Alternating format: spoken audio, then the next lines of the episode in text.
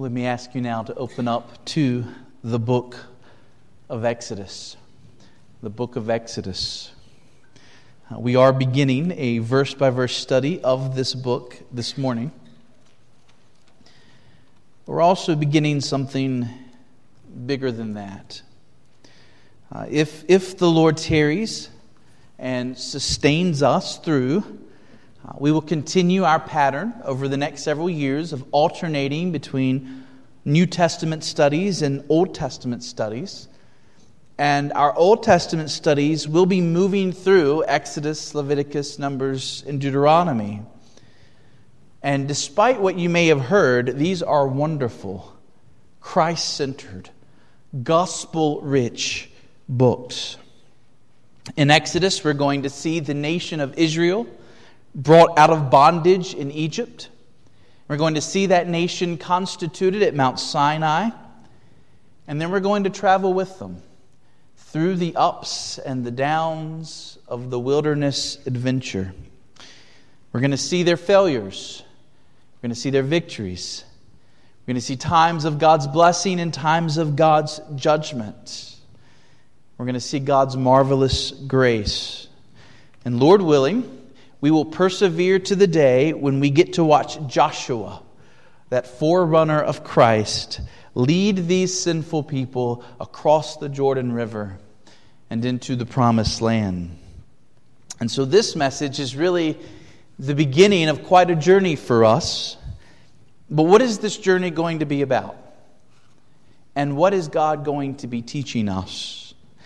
Well, again and again, we are going to see the sinfulness of men and the greatness of God. Indeed, what we're going to be observing in these books of the Bible is a fickle people and their ever faithful God.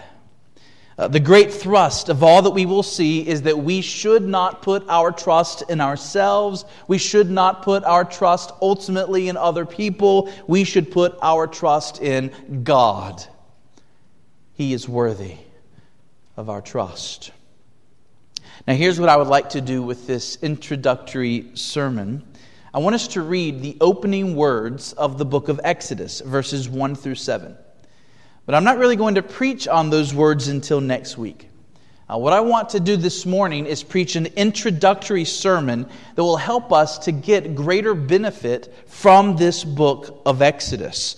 And my prayer is that God will use this message to whet your appetite for what is to come and my prayer is that He will excite us about His Word and about the treasures that we have within it. So let's begin by reading from Exodus 1, beginning in verse 1. These are the names of the sons of Israel who came to Egypt with Jacob, each with his household Reuben, Simeon, Levi, and Judah, Issachar, Zebulun, and Benjamin, Dan and Naphtali, Gad, and Asher. All the descendants of Jacob were 70 persons. Joseph was already in Egypt. Then Joseph died, and all his brothers, and all that generation. But the people of Israel were fruitful and increased greatly. They multiplied and grew exceedingly strong, so that the land was filled with them. I have, I believe, seven uh, introductory points to make about the book of Exodus this morning that will help us get the most out of it. So here we go. Number one Exodus is a portion of Scripture. Exodus is a book of the Bible. Now, I am well aware that you already know this, and yet this is still the most important thing that I can say up front about this book. The fact that Exodus is found within the pages of Holy Scripture means that this book carries with it divine authority. This is not a book to be put alongside Robinson Crusoe or Pride and Prejudice. This book is not coming to you simply from the mind and the effort of some other human being. Ultimately, this book is God speaking to you. In 2 Timothy 3, beginning in verse 14, Paul writes these words to Timothy. He says, As for you, continue in what you have learned and have firmly believed, knowing from whom you learned it, and how from childhood you have been acquainted with the sacred writings, which are able to make you wise for salvation through faith in Christ Jesus. So, Paul speaks of these sacred writings. And we know that he's speaking of Scripture because he says so in the very next verse. And he tells Timothy that these sacred writings are able to make him wise for salvation through faith in Jesus. Dear church, what were the sacred writings, the scriptures that Timothy had at that time? These were the books of the Old Testament. Paul tells Timothy to continue holding on to all that he has heard and learned from the pages of the Old Testament for he says that those writings are able to make people wise for salvation through faith in Christ Jesus. In other words, the Old Testament, just as much as the New Testament, preaches the gospel of Jesus Christ. The Old Testament books speak to us about putting our faith in God's appointed Messiah and not in ourselves. Now, Hermon, where are you putting your trust this morning? This book is part of Scripture, and like all of Scripture, is going to point us to Christ. But then in the next two verses in 2 Timothy, Paul says, All Scripture, all Scripture is breathed out by God and profitable for teaching, for reproof, for correction, and for training in righteousness, that the man of God may be competent and equipped for every good work. And since Exodus is part of Scripture, Exodus is one of those 66 books. Out of all the millions upon millions of books in the world, there are only 66 that are breathed out by God. And we must make a distinction between every other book in the world, no matter how good it is, and these 66 books of the Bible. These books alone have divine authority. These books alone are the standard by which your life will be judged on the last day. It is these 66 books that contain the words of life, and every other book that's ever been written is either good or bad based on how well it either affirms or denies what's in the pages of the Bible. Since Exodus is breathed out for us by God and given to us for our benefit, how we ought to treasure this book. How thankful we ought to be for this book. How attentive we ought to be during the expounding of this book. I hope that you will come to these services each week with a sense of eagerness, with a sense of expectation the Bible is your training manual containing everything you need to live well in this world and to make it safely to the next. Week after week, I will be opening up a portion of this manual. We will be going to Exodus and we will be explaining it and applying it to our lives. Yes, Exodus is an ancient book, but the God who appointed this book for you is the God who is the same yesterday, today, and forever. And he wrote this book with all of his people in mind in every generation. Exodus is a portion of Scripture.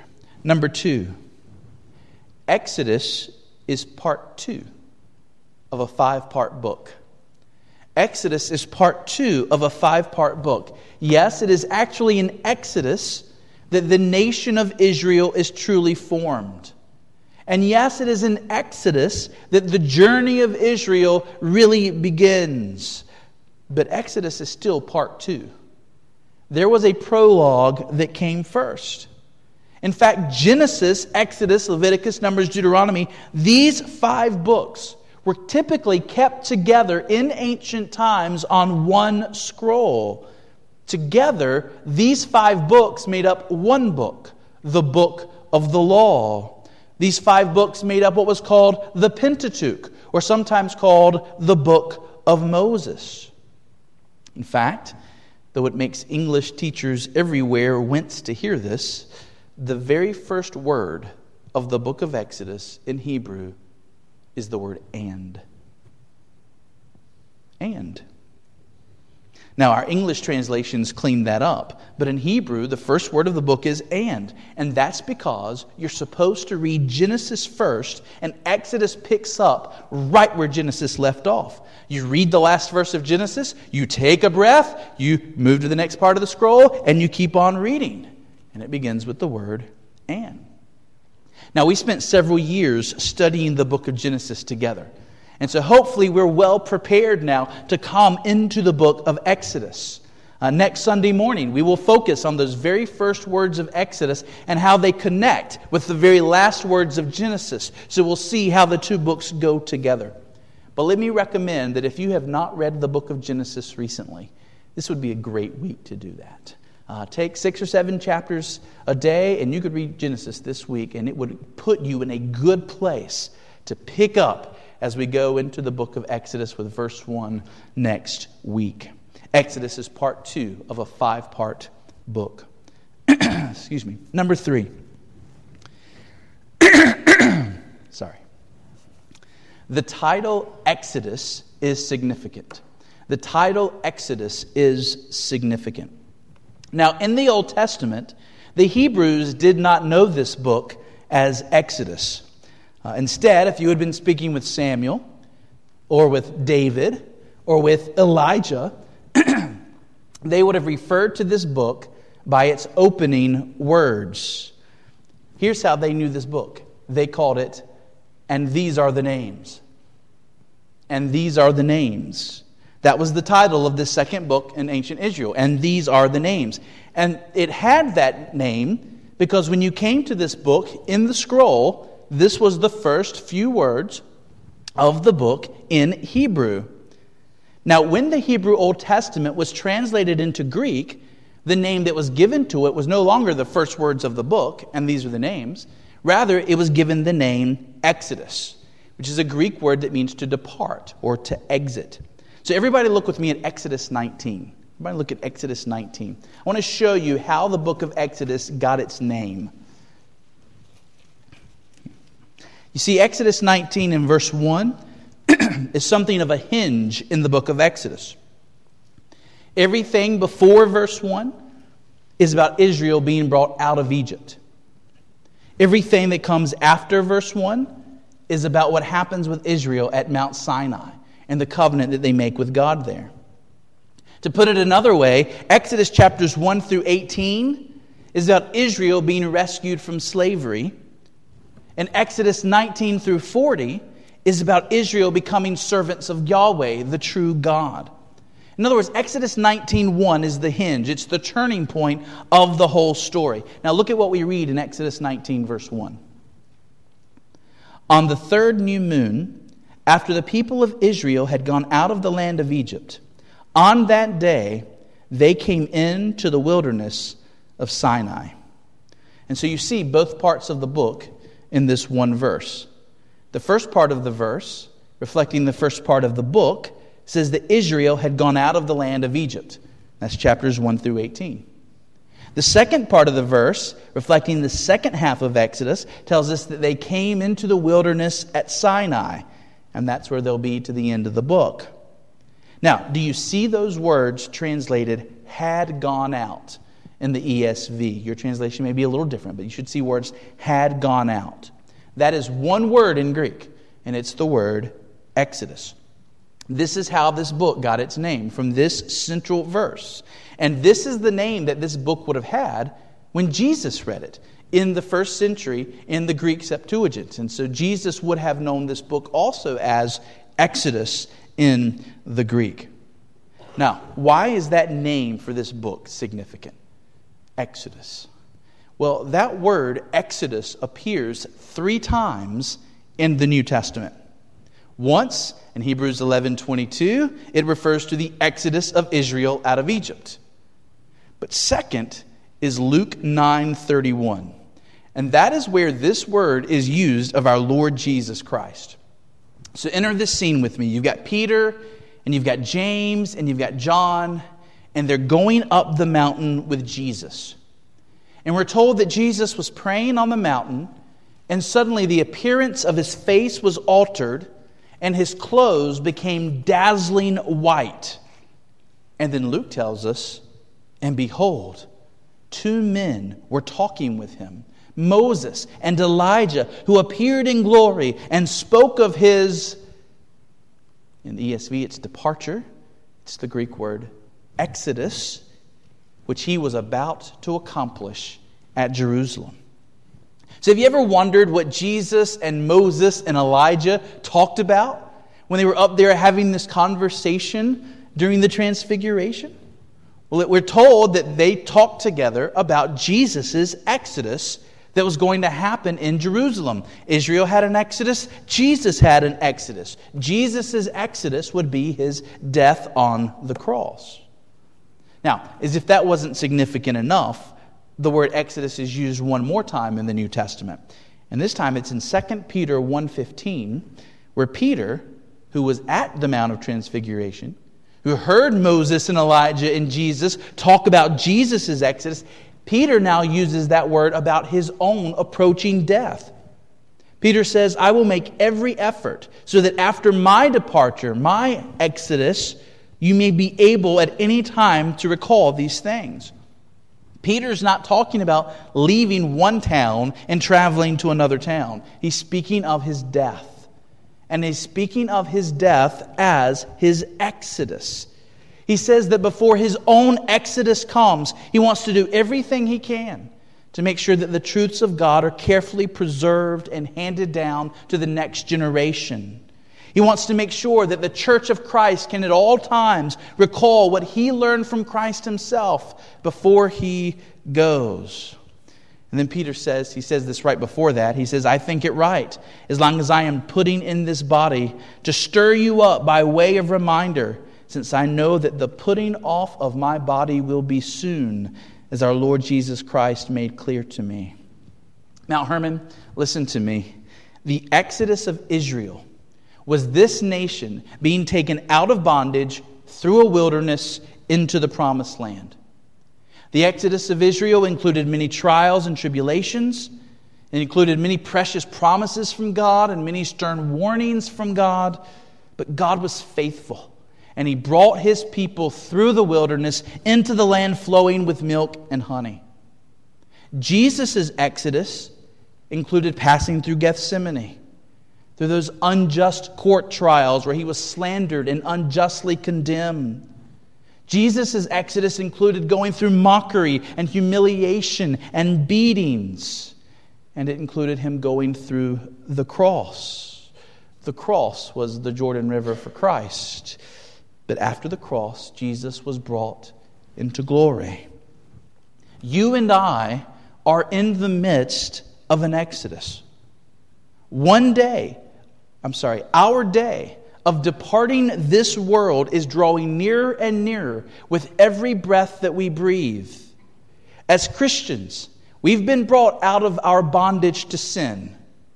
And we are now in that wilderness experience looking forward to the promised land ahead.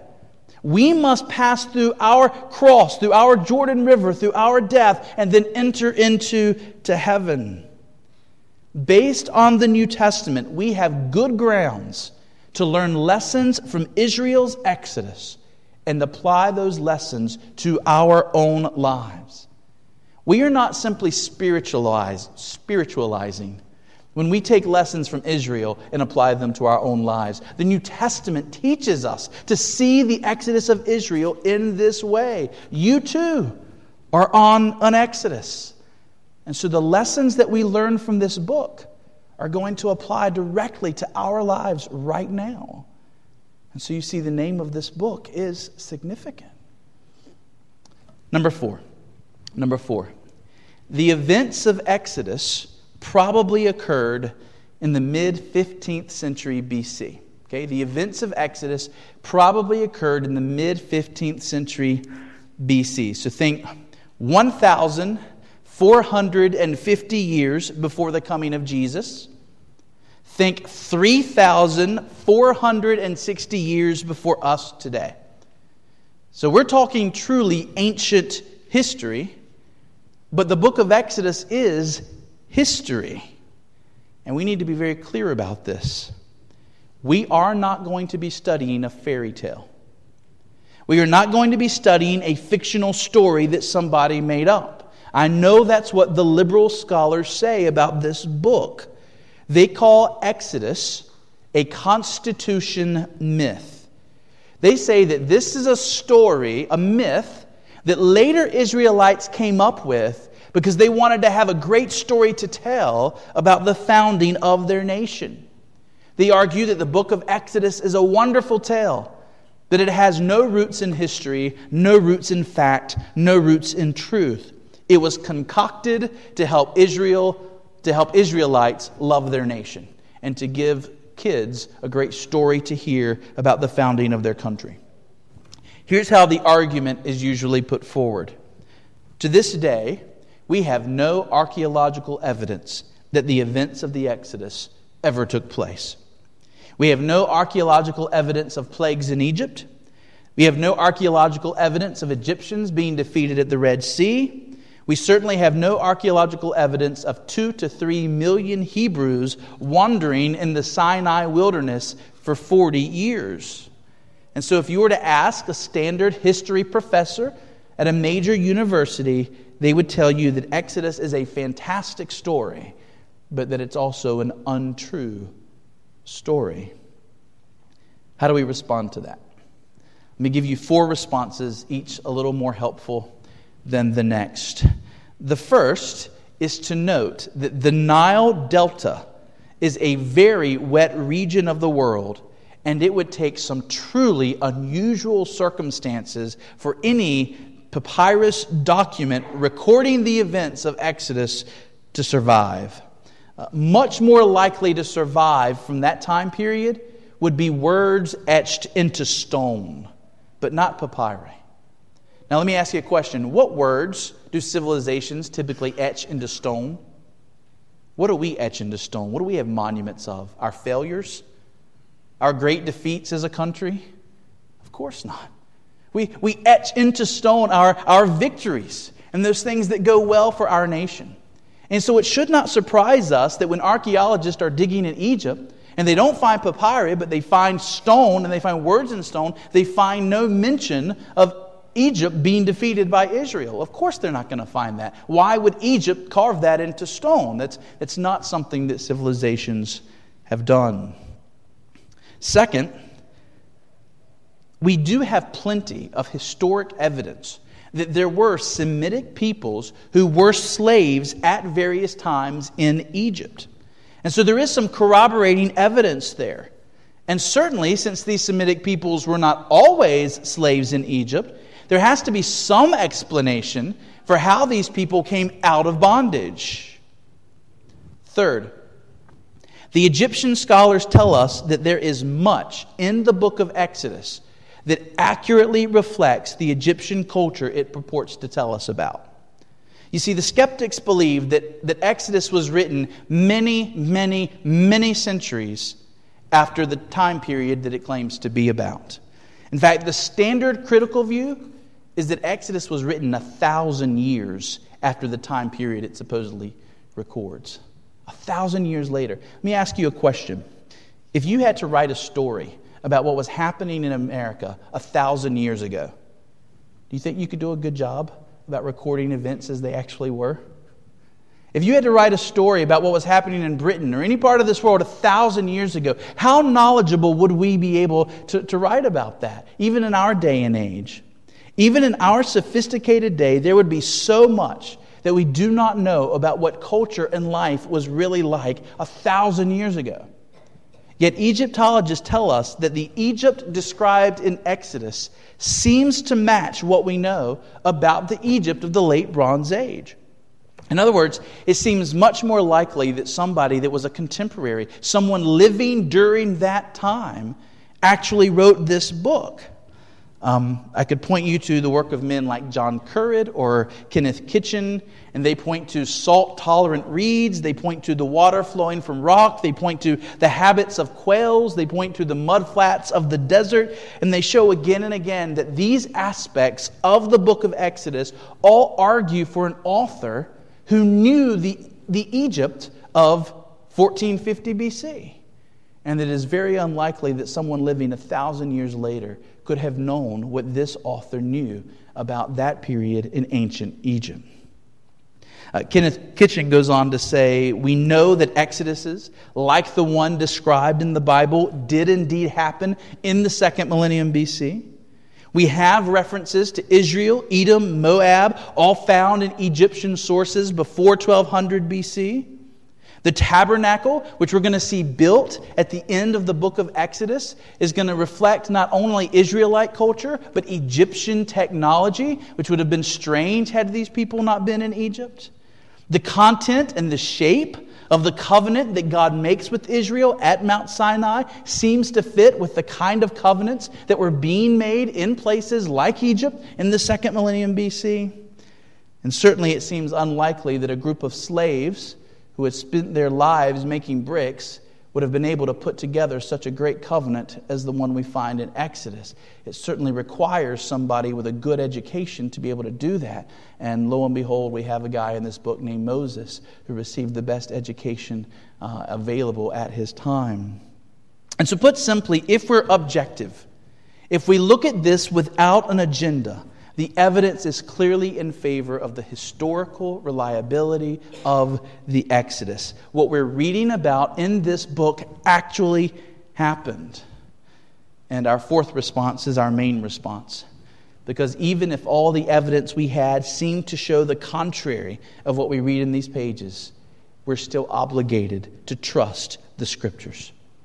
If the Scriptures are the Word of God, and we have the Spirit's witness that they are, then we must believe what the Word of God says no matter what.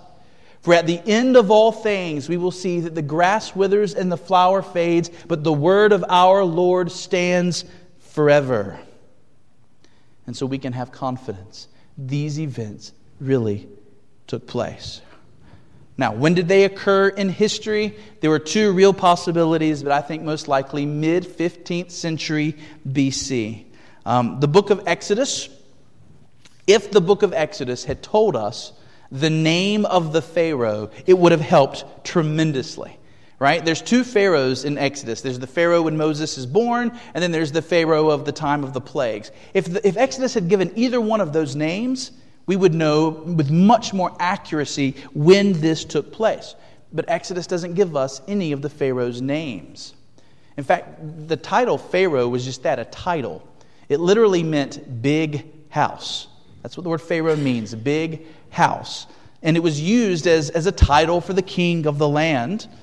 It was used kind of like we use the word White House, right? If, um, if you turn on CNN or Fox News or MSNBC, and they say, Well, the White House said today, do they mean that the building spoke? No. They use the title White House to refer to the current president and his administration. Well, that's exactly the way the word Pharaoh was used in ancient Egypt. It was a title that referred to the, to the king and his office and all of those who worked under him. Uh, uh, this came down from the Pharaoh today. Uh, the Pharaoh was worshipped as a god. And perhaps the reason that God doesn't give us the names of the individual pharaohs involved in the book of Exodus is because the point God was making is not simply that he was more powerful than just this one man. He was showing that he was more powerful than the very office of Pharaoh, the very deity that that office stood for. Now, to make a long story short, 1 Kings 6 1 tells us that it was 480 years from the time Israel came out of Egypt to the day Solomon started building the temple.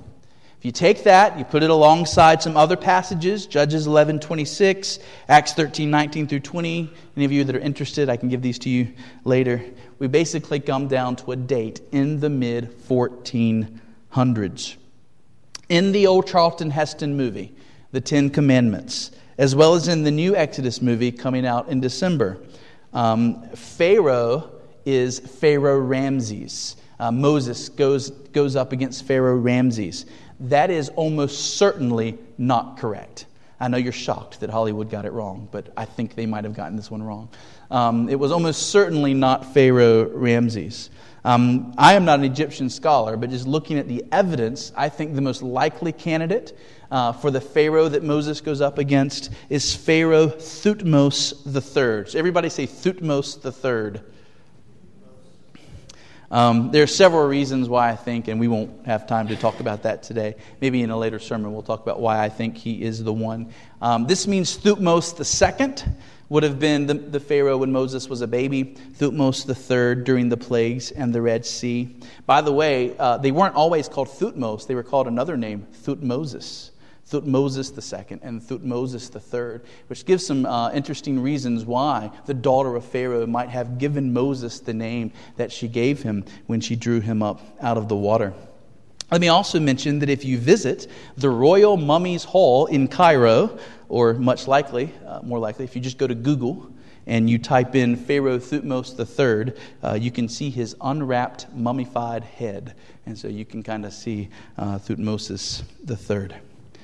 Um, what we read about here in Exodus is likely about a hundred years into the new kingdom of Egypt, a little more than a hundred years before King Tut would reign. So when we think about Egypt, most people just know King Tut. Well, think this: about a hundred years before King Tut is when we think the, ex- the events of the Exodus took place. All right, much more quickly, the last three points. Number five: Moses is the primary author of Exodus. Moses is the primary author of Exodus. The evidence that Moses wrote Exodus is pervasive and persuasive. Uh, we have passages in Exodus in which the author tells us that Moses was writing down things that God commanded him to write down. Exodus 17 14 says, Then the Lord said to Moses, Write this as a memorial in a book and recite it in the ears of Joshua. Exodus 34 27. And the Lord said to Moses, Write these words, for in accordance with these words I have made a covenant with you and Israel. In the later books of the Bible, we find this five part book Genesis, Exodus, Leviticus, Numbers, Deuteronomy. We have this referred to as the book of Moses. And most importantly, in the Gospels, we see that Jesus, time and again, quotes from these Old Testament books and says, Moses said, which, if the Lord Jesus says that Moses said them, he has more knowledge on this than any of us. And so we certainly trust that Moses is the author of uh, Exodus. Now, Moses does write of himself in the third person. He doesn't say, and then I did this and I did that. No, he says, and Moses did this. And Moses did that. Don't let that throw you. That's not that unusual. I've been reading the last couple of weeks a book by William Bradford where he tells the story of the pilgrims coming on the Mayflower. Well, William Bradford was one of the pilgrims that came on the Mayflower, but he always refers to himself in the book in the third person. He'll say, and then William Bradford did this, and William Bradford did that. It's because he's trying to tell the story from an objective perspective. And so don't let it throw you that Moses refers to himself in the third person. He is the primary human author of the book. Number six. Number six. The original audience of Exodus was the second generation of Israelites in the wilderness. So, who was Moses writing this stuff down for? Well, who needed to know the story of how God brought Israel out of Egypt? Who needed to know the terms of the covenant that God made with his people at Mount Sinai? It seems most likely that he was writing for that second generation of Israelites wandering in the wilderness. The first generation was the generation that experienced these things. They, they crossed through the Red Sea. They were there at Mount Sinai and heard the booming voice of God, but they were also a hard hearted and stubborn people. And so Moses is writing for their children. He's writing for the generation that Joshua is going to actually lead into the promised land and set up the kingdom of Israel. Moses wants Israel to know from that generation on how God came to be her God, the mighty works that God did for Israel, and the commandments that God gave to Israel.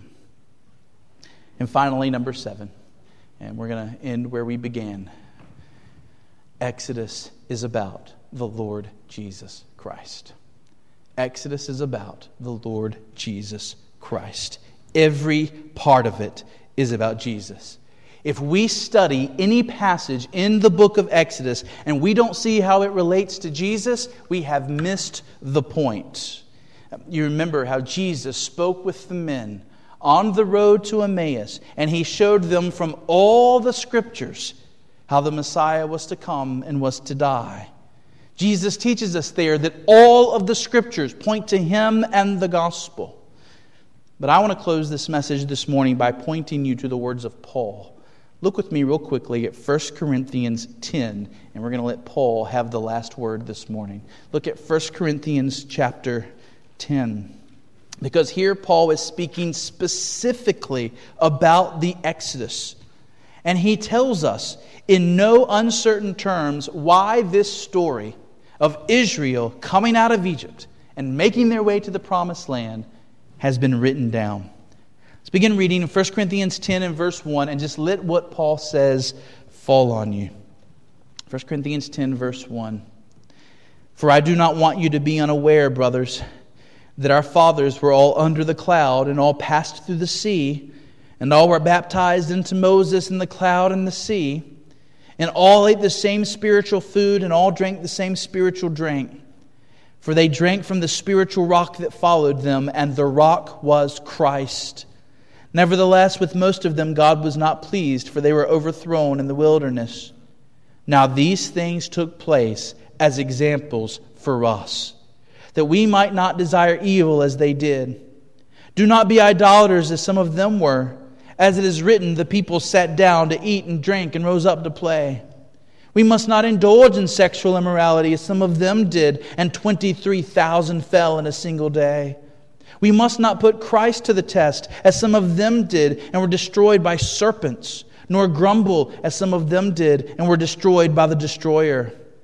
Now, these things happened to them as an example, but they were written down for our instruction, on whom the end of the ages has come. And therefore, let anyone who thinks that he stands take heed lest he fall. Paul tells us explicitly there that Exodus is all about Christ. Christ was the rock, Paul says, from which the people drank. Christ was the one, Paul says, who was being put to the test by the evil deeds of Israel. And then he tells us why the story of Exodus was written down. He says it was for our instruction. These things happened as an example for us. Think about that, church.